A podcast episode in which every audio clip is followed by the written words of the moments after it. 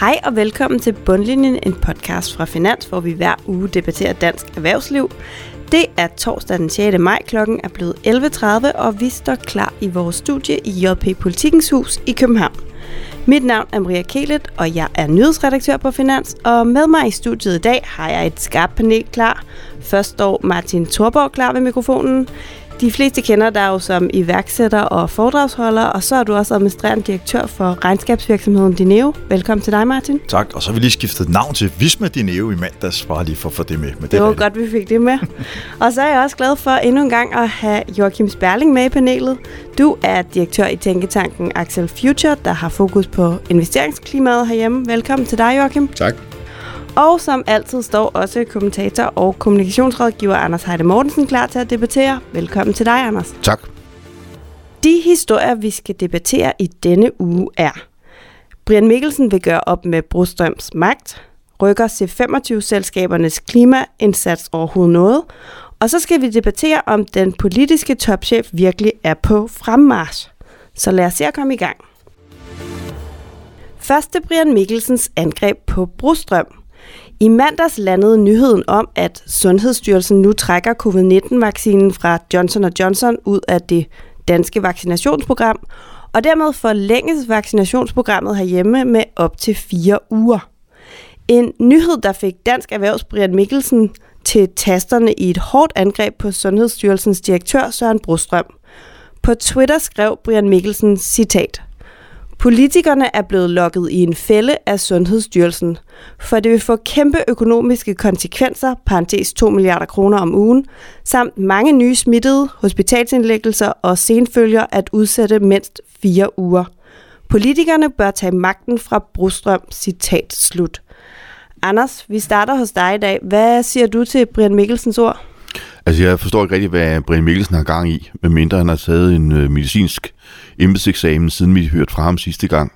Uh, det er ligesom Brostrøms pastorat, uh, det han øh, angriber, og der har været sådan en, en jævnlig duel mellem erhvervsinteresser og, og lægelige hensyn undervejs i hele coronaforløbet. Og der har man indtil nu sådan nogenlunde respekteret, at der er noget, som erhvervsliv er god til, og der er noget, som Sundhedsstyrelsen og andre autoriteter er gode til. Og det, jeg forstår ikke, hvad han skal over på den der fodboldbane. Det er jo anden gang, at Sundhedsstyrelsen har valgt at pille en vaccine ud af programmet. Det samme skete jo også med AstraZenecas vaccine, som man jo mener, både den og Johnson Johnson kan være skyld i nogle sjældne, men altså alvorlige bivirkninger. Martin, hvad siger du til Dansk Erhvervs direktørs angreb på Sundhedsstyrelsen her? Jamen altså, det, ved det kan godt være, at det er forkert at angribe, men, men på den anden side, så synes jeg også bare efterhånden, at, øh, at, at, øh, at vi kører meget, meget, meget forsigtigt. Altså vi har både støttehjul og, og, og styrthjelm og seler og, og puder på albuerne og så videre. Ikke? Altså ja, der kan være problemer med nogle vacciner, men altså de følger, vi ser her, at, at jeg tror, det handler meget om, at det her, altså de, de øh, bivirkninger, der kommer ved vaccinerne, de vil være meget synlige og vil blive forfulgt af pressen, og det er man bange for at, at stå til, til ansvar for mens der ikke rigtig nogen, der løfter et bryn, hvis der dør 3, 4, 5, 10, 20, 50 mere af, af, af af covid. Altså, så jeg tror, det her det handler egentlig bare om, at man er bange for at stå ved noget, øh, og derfor gøre noget, som måske er dumt, øh, men, men for at, at, at ikke at komme i fedtefadet på, på, på, på noget andet, ikke? Men fra set for din stol, skal erhvervslivet så overhovedet blande sig, når det gælder sundhedspolitik? Jeg synes, at erhvervslivet skal blande sig alt det, de vil. Altså, jeg synes, at alle skal blande sig alt det, de vil. Altså, det er alt for, øh, det, det, det er alt for stor en ting til, at man skal tige stille. Altså, det kan da godt være, at Brian Mikkelsen ikke er ret, who knows, men altså, det er da meget vigtigt, at erhvervslivet fortæller øh, om problemerne, øh, der er ude i erhvervslivet, og, og presser på. Øh, fordi det, igen, altså, tingene er kørt meget, meget forsigtigt, og det kan til dels også have været fint, men altså, vi skal også have et aktivt erhvervsliv, der, der fortæller om konsekvenserne ved de ting, øh, som man fra politisk hold gør, og, og det synes jeg er fint nok. Natten til tirsdag, der blev et stort flertal i Folketinget også enige om endnu en genåbningsplan, der jo blandt andet betyder et farvel til den her udskilte 30-minutters regel, og også at flere ting åbner i dag. For eksempel var der nok nogen, der var glade for at komme i fitnesscenteret i morges. Dansk Erhverv var dog igen hurtig med kritik med, at tingene simpelthen gik for langsomt. Brian Mikkelsen han sagde, med udviklingen i smitten, så kunne man jo godt til at rykke det lidt hurtigere og få åbnet noget hurtigere op. Joachim, forstår du godt den kritik, man kommer med af coronahåndteringen for tiden? Ja, altså jeg er i tvivl, fordi man kan sige, at Danmark ligger meget godt, øh, men vi kører også utrolig forsigtigt, og der er ikke nogen tvivl om, at man, man øh, kigger fra udlandet på Danmark og siger, hvad er det, der foregår, når vi, øh, når vi lukker en vaccine ude, som alle andre lande stort set øh, har godkendt. Der er selvfølgelig nogen, der, der har været som Danmark øh, i tvivl om, om AstraZeneca, men det svarer lidt til at sige, at du ikke må køre i en selvkørende bil, fordi at øh, det kan gå galt selvom risikoen øh, ved at køre i den selvkørende bil er, er mindre end, end den menneskelige faktor. Og, øh, og det er jo fordi, at når noget teknologi kan gå galt, så skal, så, så skal vi prøve, så kan man gøre noget som politiker. Så kan vi sige, det vil vi ikke have. Og øh, der er selvfølgelig også den effekt af AstraZeneca og Johnson Johnson, at de bygger på en anden teknologi, så det vil sige, at de har en noget lavere dækning. De er ikke lige så gode vacciner som, øh, som øh, de der andre fra Pfizer-BioNTech for eksempel og Moderna som bygger på en anden mere avanceret teknologi. Og, og der kan man jo godt øh, diskutere, om så ikke vi skal sige i Danmark, fordi vi har så godt styr på smitten, så kan vi godt lade være med at tilbyde vores befolkninger øh, denne her lidt mere øh, umoderne øh, vaccine. Så der er mere, der er flere øh, aspekter i det. Men så kan man så sige, kunne man gøre det frivilligt? Ja, det synes jeg egentlig, man skulle, men der er også nogle øh, etiske aspekter i det, jeg ikke skal kloge mig på. Øh, Brian Mikkelsen skal selvfølgelig blande sig, og det er på tide, at erhvervslivet begynder at, at gøre det, fordi erhvervslivet har jo i en lang periode været totalt medspiller med regeringen på den her dagsorden her, og har ikke ytret sig kritisk. Man har aftalt i lukket rum faktisk, hvad strategien skulle være. Og nu begynder vi så at kunne se øh, øh, i horisonten en genåbning, og så vil man jo selvfølgelig også gerne have det til at gå så hurtigt som overhovedet muligt. Anders, du markerer. Ja, altså jeg er ikke enig med dig, øh, Joachim, i, at erhvervslivet bare har været totalt medspiller. Vi er tilbage i maj 2020, da man for først begyndt, første gang begynder at tale om, nu må vi have den her genåbning. Nu har vi gået og keder siden af det 11. marts. Nu har det varet længe nok, ikke? Og jeg kan ikke huske, om dansk erhverv eller dansk industri, der først er ude. Det er det ene, det andet det er... Maj 2020. Ja, det er, det er præcis et år siden, at det, det, de første begynder at snakke om, nu har vi det, påskeferien var noget lort, og vi går og keder os, og nu må det snart være nok. Ikke? Kan vi få en plan for genåbning? Så det er sådan set en gammel tema fra erhvervsorganisationerne, at det tager for lang tid, og vi vi holder for, for meget i, i, i bremsen. Det er det ene. Så synes jeg, det er et godt princip i den her verden, at dem, der har ansvaret for lov til at træffe beslutningen, så kan man sætte dem under pres. Men det er så ikke dansk erhverv, der har ansvar for i Danmark, om en vaccine kan få nogle bivirkninger, der kan få den konsekvens, hvis de er lidt store, at så er der en hel masse mennesker, der siger, så vil vi ikke have det, der er lort. Og så bryder vores vaccinationsprogram måske sammen, og så får vi et kæmpe problem, der er meget, meget større, end det tager fire uger længere, nemlig at vi har en vaccine, vi gerne skulle have i folk, og så siger folk, det vil vi ikke have så kan det tage uendelig lang tid, før vi er ude af det her øh, cirkus. Men der er noget altså godkendt vaccinen, skal man bare lige huske, og det vil sige, altså der er myndigheder, der har øh, sagt, at denne her den er sikker at bruge, og man bruger den i andre lande, så vi går jo øh, en gang i Danmark, og det synes jeg da godt, man kan påpege som en, øh, en lidt underlighed. Ikke? Jeg tror heller ikke, der er nogen, der siger, at erhvervslivet skal bestemme, og det tror jeg heller ikke, at erhvervslivet nogensinde kommer til, men jeg synes, det er fint, at erhvervslivet har en stemme, og de ytrer den, og, og fortæller om de problemer, der er, så man er sikker på, at dem, der træffer beslutningerne, også er klar over, hvilke konsekvenser de beslutninger har for erhvervslivet og for Danmark. Hos Danske Bank og Nordea, der følger den her vaccineudvikling tæt, fordi den jo selvfølgelig påvirker genåbningen af erhvervslivet og dansk økonomi, der forudser man jo også, at der kommer yderligere forsinkelser end dem, som Sundhedsstyrelsen nu har meldt ud. Chefanalytiker i Danske Bank, Michael Miller, han skriver på Twitter, at citat, Vaccinekalenderen virker for optimistisk, og derfor er udskydelsen af J&J ikke bare de fire uger, som Sundhedsstyrelsen fremlagde i går. Citat slut. Anders, hvad tænker du, når du hører det? Altså, er det så ikke, at erhvervslivet netop måske skal prøve at blande sig?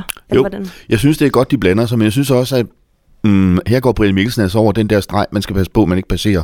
Fordi hvis, hvis du derudover hvor du siger, manden skal fyres, manden skal have frataget sine nøgler, så har du også sagt, at manden han er inkompetent til at træffe de beslutninger, han gør. Og øh, der, han har altså ansvaret for den her sundhedsindsats, vi kører i Danmark, indtil nogle andre har det ansvar. Det synes jeg er forkert. Og så vil jeg også sige, at den overskrift, der er på corona, det er ikke, at det er besværligt eller dyrt eller noget andet, det er, at den er uforudsigelig. Øh, vi kan være et helt andet sted om fire uger, end vi er i dag, og, og hvad har det med vaccinen at gøre? Øh, ikke lige nu så meget, men må jeg minde om, hvad vi gik og undrede os over op til påske med Indien. Det var, at de blev ikke syge af det. Der var sådan en anden måde, har de et eller andet hemmeligt gen i Indien, så de der, den tættest befolkede del af verden ikke får corona. Og så er der gået lige præcis 3-4 uger, og så er hele Indien lagt ned af corona. det er det, der er den her mærkelige x-faktor ved coronaen, det er, at den er så uforudsigelig, og derfor alene af den grund synes jeg, at man bør være noget mere tålmodig med den her sygdom, end man er med så mange andre. Det er, meget, det er jeg meget enig i, men vi, vi tester ufattelig meget i Danmark, så jeg tror, vi vil fange en tendens meget hurtigt, hvorefter man vil kunne lukke nogle ting ned igen. Jeg tror, der, der er jo ikke meget andet at gøre, end at prøve at lukke mere og mere op. Og hvis det viser sig, at det går den forkerte vej, jamen, så må man trække lidt i bremsen igen. Mm. Jeg ved godt, det selvfølgelig ikke er særlig sjovt, men der er vel egentlig ikke noget alternativ. Det er en sidste det, kommentar, Ja, altså i Bangalore, hvor øh, jeg tror, det, altså i Nordindien, det var der, hvor man havde sådan en kæmpe superspredning, øh, fordi der var øh, en, en kæmpe stor, øh, altså 400.000 mennesker samlet fra alle dele af Indien, der så spredte sig ud igen bagefter, og det er jo det, der er forklaringen på, at det nu har spredt sig så ekstremt. Så, og det gør vi jo ikke i Danmark. Øh, så jeg synes, at øh, jeg synes, Brian skal blande sig, men man skal også bare huske, at Søren Brostrøm er jo ikke en autoritet på den måde, som nogen måske udlægger det som, fordi vi ved jo faktisk, at han var imod øh, ansigtsmasker, og han ikke mente, at øh, den her virus ville komme til Danmark, og det var jo sådan set øh, statsministeriet, der greb ind, og derfor øh, indførte nogle meget, meget kraftige restriktioner. Så jeg er lidt usikker på, hvor meget magt Søren Brostrøm i grunden har, og det er måske også det, der er Brian Mikkelsens øh, pointe. Og her til sidst, så kan jeg lige fortælle, at ifølge en megafonmåling onsdag lavet for politikken og TV2, så vil hver tredje dansker gerne lade sig vaccinere med Johnson Johnson, mens hver fjerde dansker under 50 år melder sig klar til at få et stik med AstraZenecas vaccine. Nu skal vi videre til vores tilbagevendende indslag her i bundlinjen, nemlig ugens undren. Og i denne uge har jeg udvalgt et citat fra ledende partner i Boston Consulting Group, Majbrit Poulsen. Hun siger i et større interview med Finans i denne uge, at topchefer i fremtiden vil blande sig mere i politiske emner. Hun siger citat, jeg tror, at medarbejdere mere og mere ønsker at arbejde for virksomheder, som tager et ansvar og standpunkt i vigtige problemstillinger, som f.eks. inklusion og diversitet. Altså emner, der støtter de samfund, som virksomheden opererer i. Citat slut. Og så undrer jeg mig, Martin, tror du også, at vi kommer til at se flere topchefer blande sig i politik? Ja, det tror jeg egentlig. Altså, jeg, jeg, nu jeg ikke lige om jeg kalde mig selv for topchef, men jeg har i hvert fald blandet mig i mange år, øh, og jeg har følt mig meget alene. Jeg tror, jeg har stået sammen med Asger Aamund, øh, godt nok ofte sådan i, på hver vores øh, sten, kan man sige, men jeg, jeg, jeg kan jo se mange fordele, og jeg kan også se ulemper. Jeg har jo selvfølgelig mistet kunder en gang imellem, når jeg ytrer mig. Det skal der ikke herske tvivl om. Jeg har haft nogle øh, meget kritiske holdninger til Dansk Folkeparti, og så videre, så videre, som har kostet lidt, ikke? men jeg kan også bare mærke, at øh, de medarbejdere, jeg har, øh, og de kunder, jeg har, øh, fornemmer jeg faktisk i det store hele glad for, at de kan se et, et rigtig levende menneske med følelser, øh, interesser og meninger, der tør sige dem, uanset øh, hvad det har konsekvenser for, for virksomheden. Og jeg tror, det signal, man sender for omverdenen, det er, at, øh, at, at, at, ja, at, at der er et menneske bag. Og det tror jeg er vigtigt øh, som topchef i dag, at der er et menneske bag, fordi mennesker, altså folk følger mennesker og ikke virksomheder. Øh, og hvis man ikke kan føle topchefen, så tror jeg, man går glip af meget talent, man kan ansætte, og man, jeg tror også, at, at, at kunderne kan finde på at gå hen andre steder, hvor de mærker, at der er mere holdning bag end, end, end bare glas og stål. Majbert Poulsen, der jo er blandt de højst placerede danskere i international erhvervsliv, hun fortæller i det her interview, hvordan hun selv for nylig stod over for 1700 medarbejdere i USA og tog skarpt afstand mod de voksne samfundsproblemer med Asian hate crimes. Og derefter oplevede hun rigtig stor og positiv respons fra de ansatte. Anders, tror du også, at den her form for politiske topchef er på fremmarsch? Ja, men altså, vi skal lige starte med at definere, hvad politik er. Øh, der er altså nogen, der er gået galt i byen her. Øh, det Martin gjorde, da han øh, var sådan pænt op imod øh, Dansk Folkeparti, det var, at han var det på et tidspunkt, hvor Dansk Folkeparti havde nøglerne til dansk politik. Det der, det er modet, ikke? Det er ikke modet at stille sig op for en 17 medarbejder, 1700 medarbejdere og fortælle, at det er forkasteligt at angribe asiater, fordi det er asiater. Altså, hvem pokker går ikke ind for det? Og nu skal vi have en lille test i det her studie. Hvad er politik, og hvad er ikke politik? Hvis du kan sætte ikke ind foran i et øh, budskab, og det så bliver meningsløst, så er det ikke politik. Hvis jeg siger, jeg går ikke ind for ligestilling, jeg går ikke ind for bæredygtighed, så er det ikke politik. Så er det et behageligt, udmærket statement, hvor man stiller sig i køen bag de 99 andre, der har sagt det før. Det er ikke politik.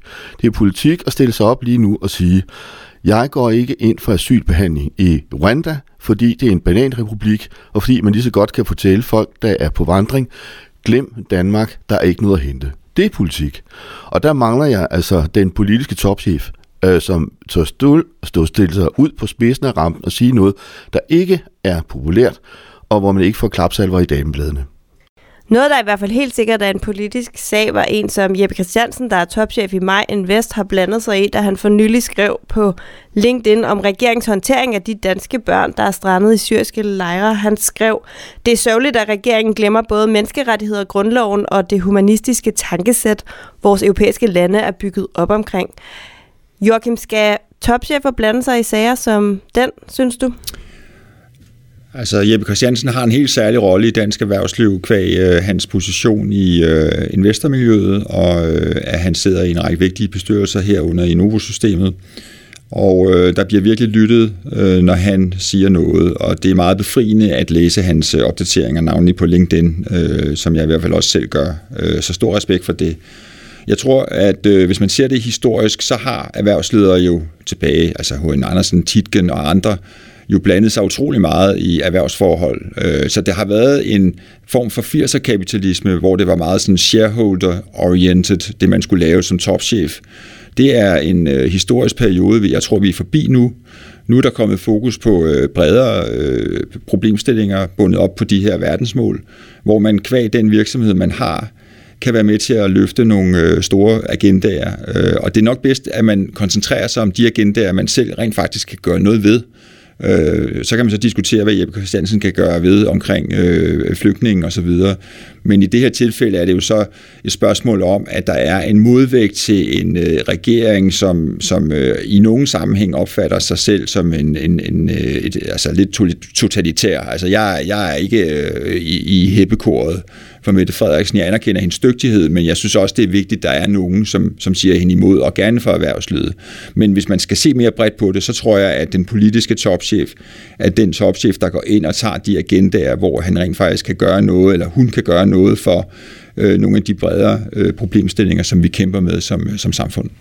Martin, jeg så også, at du havde delt et tweet for den tidligere venstrepolitiker Søren Pind, der netop også handlede om børnene i Syrien. Mm, mm. Du, som du siger, du er ikke bleg for at blande dig, men hvorfor er det vigtigt at blande sig her? Jamen, altså, jeg ved ikke, hvordan jeg skal sige det, uden at lyde lidt selvoptaget, men altså, hvis man af nogen bliver anset for at være en rollemodel, så synes jeg næsten, altså i hvert fald for mit eget vedkommende, jeg føler, at jeg har pligten til at, øh, at, at påvirke dem på en eller anden måde, som jeg mener er, er, er, er god.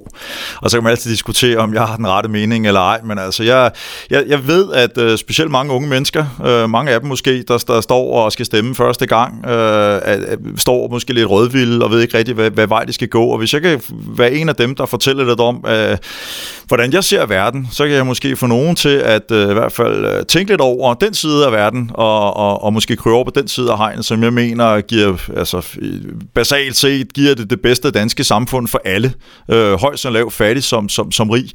Øh, og det kunne jeg godt tænke mig. I USA har vi jo også set store øh, erhvervsprofiler som Apples topchef og Starbucks topchef, som har blandet sig og er medlem af det her, der hedder Business Roundtable, hvor topchefer i USA, de ligesom tager stilling til nogle aktuelle emner. Herhjemme har vi jo også øh, set partierne starte forskellige erhvervsklubber, måske netop også for at få nogle af de her erhvervsprofiler i snak, og vi ser jo også Lars Løkke Rasmussens nye projekt. Øh, ser du en eller anden ny tendens her, Anders, eller holder du fast i, at øh, det hele bare ikke handler om politik? Ja, jamen, jeg er en gammel sur mand, ikke også at få penge for det, så jeg holder selvfølgelig fast. Jeg, jeg synes desværre ikke, der er ret meget nyt øh, under CSR-himlen øh, her. Jeg synes også, at man øh, i den der branche skriger på nogle politologer, der kan gå ind og sige, hvad der faktisk er politik her. Altså ligesom jeg siger før, hvis du kan sætte ikke ind, så er det ikke politik. Og det er jo der, at FN's 17 verdensmål har deres store problem. Altså undskyld, jeg siger det, hvem fanden går ikke ind for dem? Det er der jo ingen, der ikke gør. Vel? Men problemet er at handle på det. Uh, og vi har et, et, et ret stort bryggeri her i Danmark, der handlede på 17, uh, FN's 17 verdensmål ved at fjerne et stykke plastik, der er rundt omkring en sixpack og bruge lim i stedet. Og så brugte man, jeg ved ikke, et kæmpe beløb for at få Mads Mikkelsen til at fortælle, hvor god man var. Ikke? Det er jo altså den perverterede form for FN 17 verdensmål. Og der kan jeg fortælle fra min lille velhavehabitat, hvor jeg bor, at der kalder man den der nål, man går med, øh, hvis man støtter dem, for krænkernålen.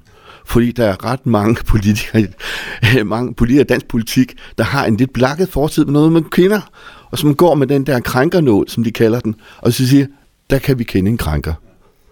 Joachim, hvad siger du? Ja, altså det øh, har Anders sikkert ret i det der, det skal jeg ikke uh, gøre mig klog på, men øh, jeg vil godt lige nævne et eksempel, som kunne øh, understrege betydningen af krydsfeltet mellem politik og forretning, og det er jo øh, faktisk her for nylig, hvor, eller det var i går, hvor at vi fik øh, afgørelsen eller, øh, fra, fra Facebooks øh, brugerpanel, eller hvad det, hedder, hvad det hedder, det panel, der så besluttede sig for, at Donald Trump godt kunne øh, i endnu en periode være udelukket fra, fra de sociale medier, Facebook og Instagram. Og det er jo en beslutning, der har en forretningsmæssig vinkel og en politisk vinkel. Og nu er det jo så op til Mark Zuckerberg, den er jo spillet tilbage til ham, bolden. Vil du tillade, at Donald Trump kommer tilbage? Det giver sikkert flere kunder i butikken, men det giver der så nogle andre problemer i forhold til at tage ansvar for, at man ikke opildner til vold og til øh, løgnehistorier omkring valg osv. Og, og der har vi den tætteste kobling på politik og forretning i stor skala globalt lige i øjeblikket, øh, man vel kan pege på. Ikke? Anders? Ja, det er præcis det, øh, Joachim har fat i her. Det er et dilemma. Ikke? Og det er dilemmaer, der er politik. Det andet, det er ikke politik. Jeg bliver også lige nødt til at høre til sidst, Martin, er der så grænser for, hvad man skal blande sig i, når man øh, er erhvervsleder? Det er der jo helt sikkert et eller andet sted, og jeg begrænser det også mig selv en gang imellem, men det handler jo også om, at øh, hvis man først stikker hovedet frem med en mening, så bliver man jo også nødt til at stå på mål for den, ikke? og man har jo, altså når man har en del medarbejdere og andre ting og sager, jo også ikke mere end 24 timer i døgnet. Så altså, jeg har da også bidt mig i tunge en del gange, når jeg har sagt noget, selvom jeg mener det, fordi så er det de næste 14 dage øh, bestået af øh, ja, at forsvare det og så videre, og forklare mine børn, hvorfor det folk skriver grimt om mig. Ikke? Så for mig har det også øh, i hvert fald en social ting, der siger, hold nu kæft, Martin, en gang imellem. Nu skal vi til dagens sidste historie, og den handler i denne uge om C25-selskabernes klimaindsats. For som Finans kunne fortælle tirsdag, så viser en ny rapport, at Mærsk, Novo Nordisk, DSV og resten af de danske C25-selskaber nu til sammen har lovet at reducere deres årlige CO2-udledning med omkring 14 millioner ton i 2030. Og det tal, det svarer så til, hvad 1,3 millioner danskere årligt udleder af CO2. Rapporten den er lavet af konsulenthuset PVC og Axel Futures, og derfor, Joachim, så vil jeg jo gerne starte med at høre dig, når vi nu ser på de her tal, rykker det så overhovedet noget? Ja, altså øh, vi øh, har lavet, vi har et samarbejde med PVC, og der var en konference her i går omkring det her, og øh, vi øh, har så konstateret, at nogle af de virksomheder, der rykker mest på deres målsætninger, og de har jo allerede reduceret en hel del. Øh, det er virksomheder som DSV og Mærsk, som jo planlægger at udfase øh, fossile brændsler, erstatte det med øh, i noget omfang batterier, men, men endnu mere de her nye øh, brændstoffer, PCX, øh, som er baseret på, på brint, man kan lave ved hjælp af vindmøllestrøm og så bagefter elektrolyse. Og, og, og, og de målsætninger betyder, at de globalt set vil bidrage med enorme reduktioner. De andre C25-virksomheder har jo også øh, gjort noget tilsvarende, fordi enhver virksomhed med respekt for sig selv i dag er en vis størrelse kan opgøre sine udledninger på noget, vi kalder scope 1, 2 og 3. Hvor scope 1 er de direkte udledninger, scope 2 er nogle indirekte, og scope 3 er dem, som man får ind via sine kunder, og det man selv leverer så at sige, af, af, af produkter. Der, der vil så også være nogle udledninger afledt af det. Og de reduktioner, øh, dem skal man prøve at gøre noget ved. Og det er der, det også starter, det her klima. Altså det er hos virksomhederne, det er dem, der virkelig kan rykke noget.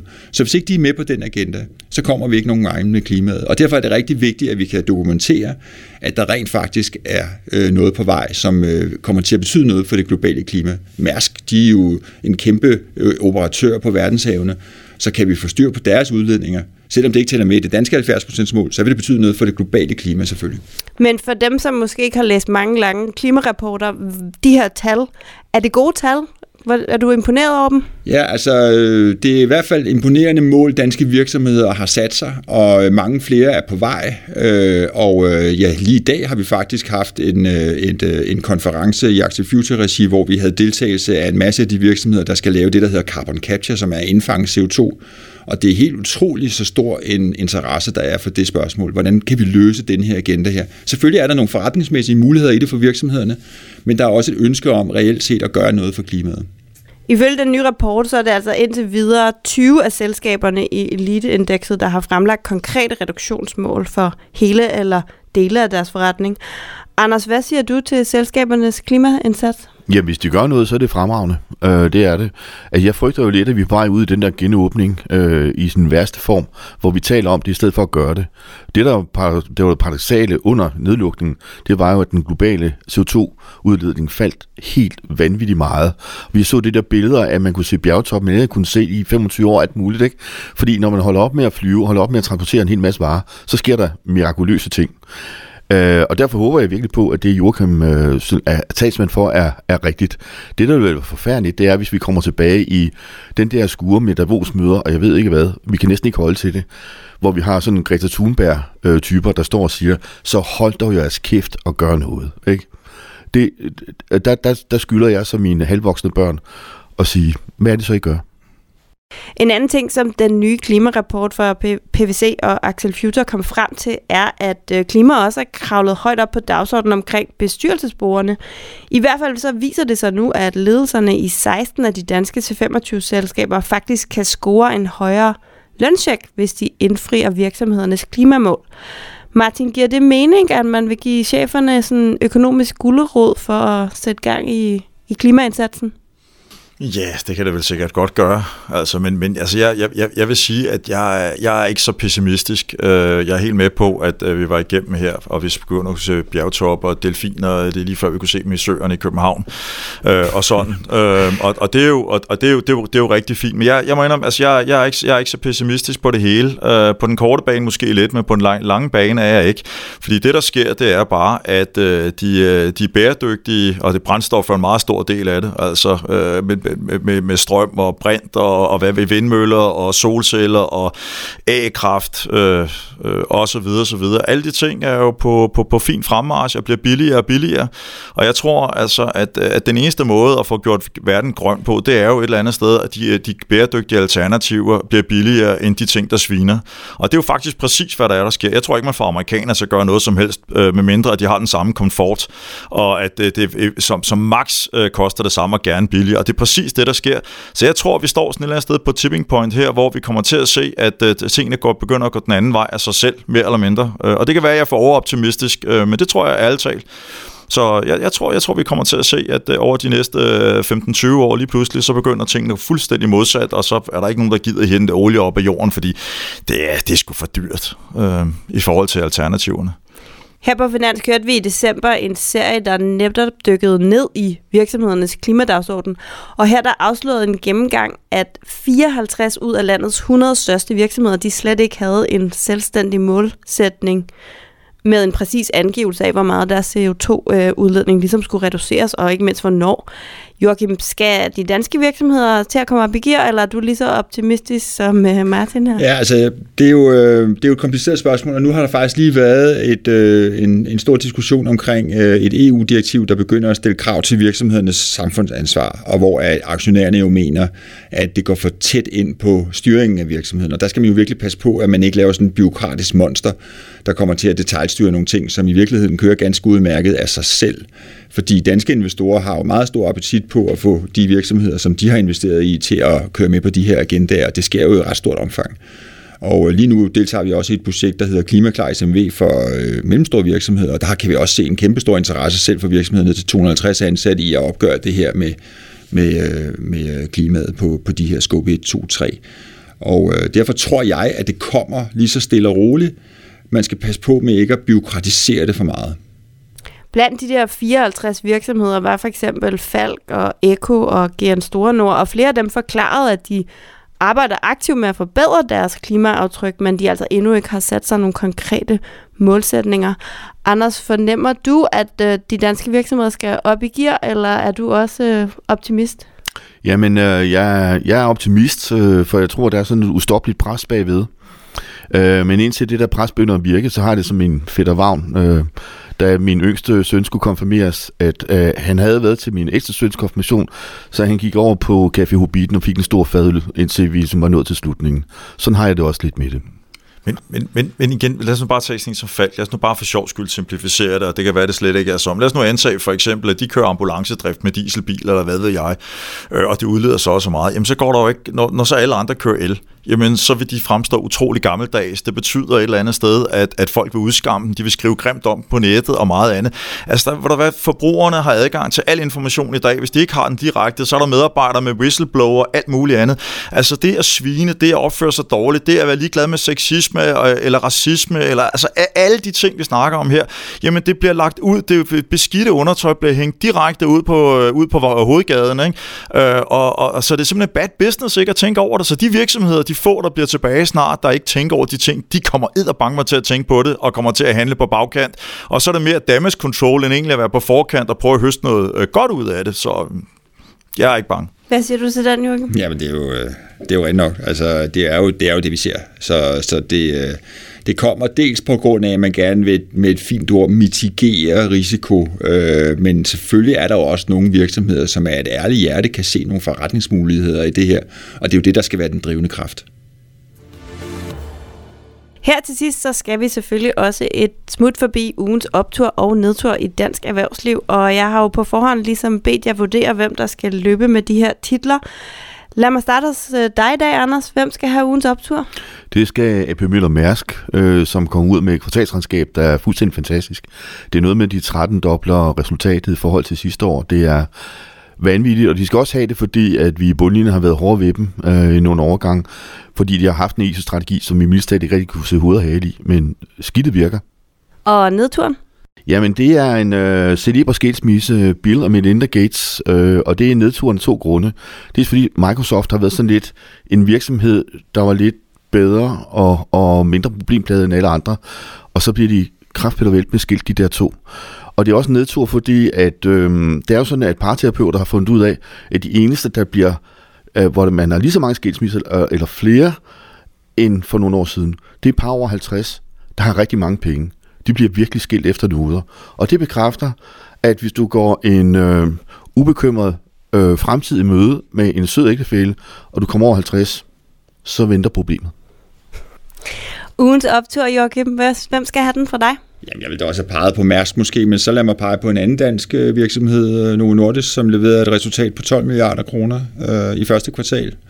Jeg ved ikke, om, om Mærsk tjener 12 milliarder overhovedet på et år, men, øh, men, øh, men øh, det er mange penge. Og, øh, og det er med til at gøre, at vi lever i et fantastisk samfund, at vi har en virksomhed som Novo Nordisk. Og nedturen?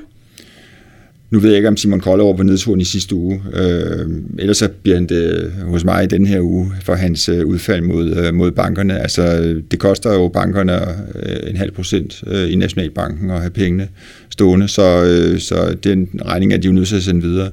Så det er jo lidt svært at forstå, hvad han mener, og jeg synes heller ikke, han har sluppet godt afsted med at, at forsvare sin holdning, øh, efter han kom med den.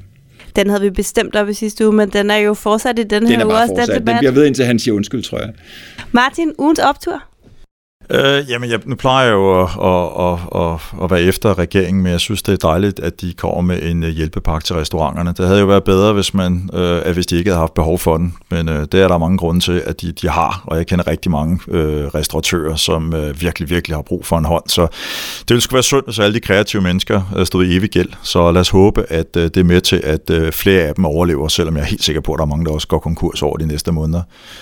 Og nedturen? Ja, men for helvede, der står jo også med Simon Koldrup. Jeg, kan ikke, jeg, kan, jeg, jeg er så farvet over det der, det må jeg sige. Så regeringen får både øh, ros og, og, og, og, og en røffel, fordi det er, så, det, altså, det er virkelig det, der gør, tror jeg, lige præcis et godt eksempel på alt den politikerlede, der er.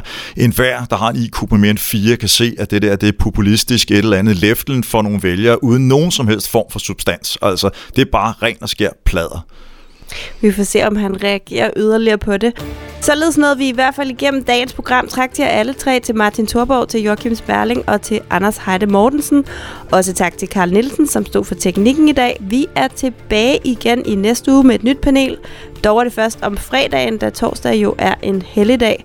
Husk, at du kan streame bundlinjen direkte på finans.dk og finde os på iTunes, Spotify eller hvor du nu ellers lytter til podcast.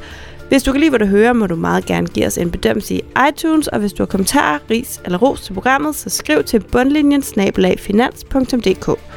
Tusind tak for i dag, og tak fordi du lyttede med.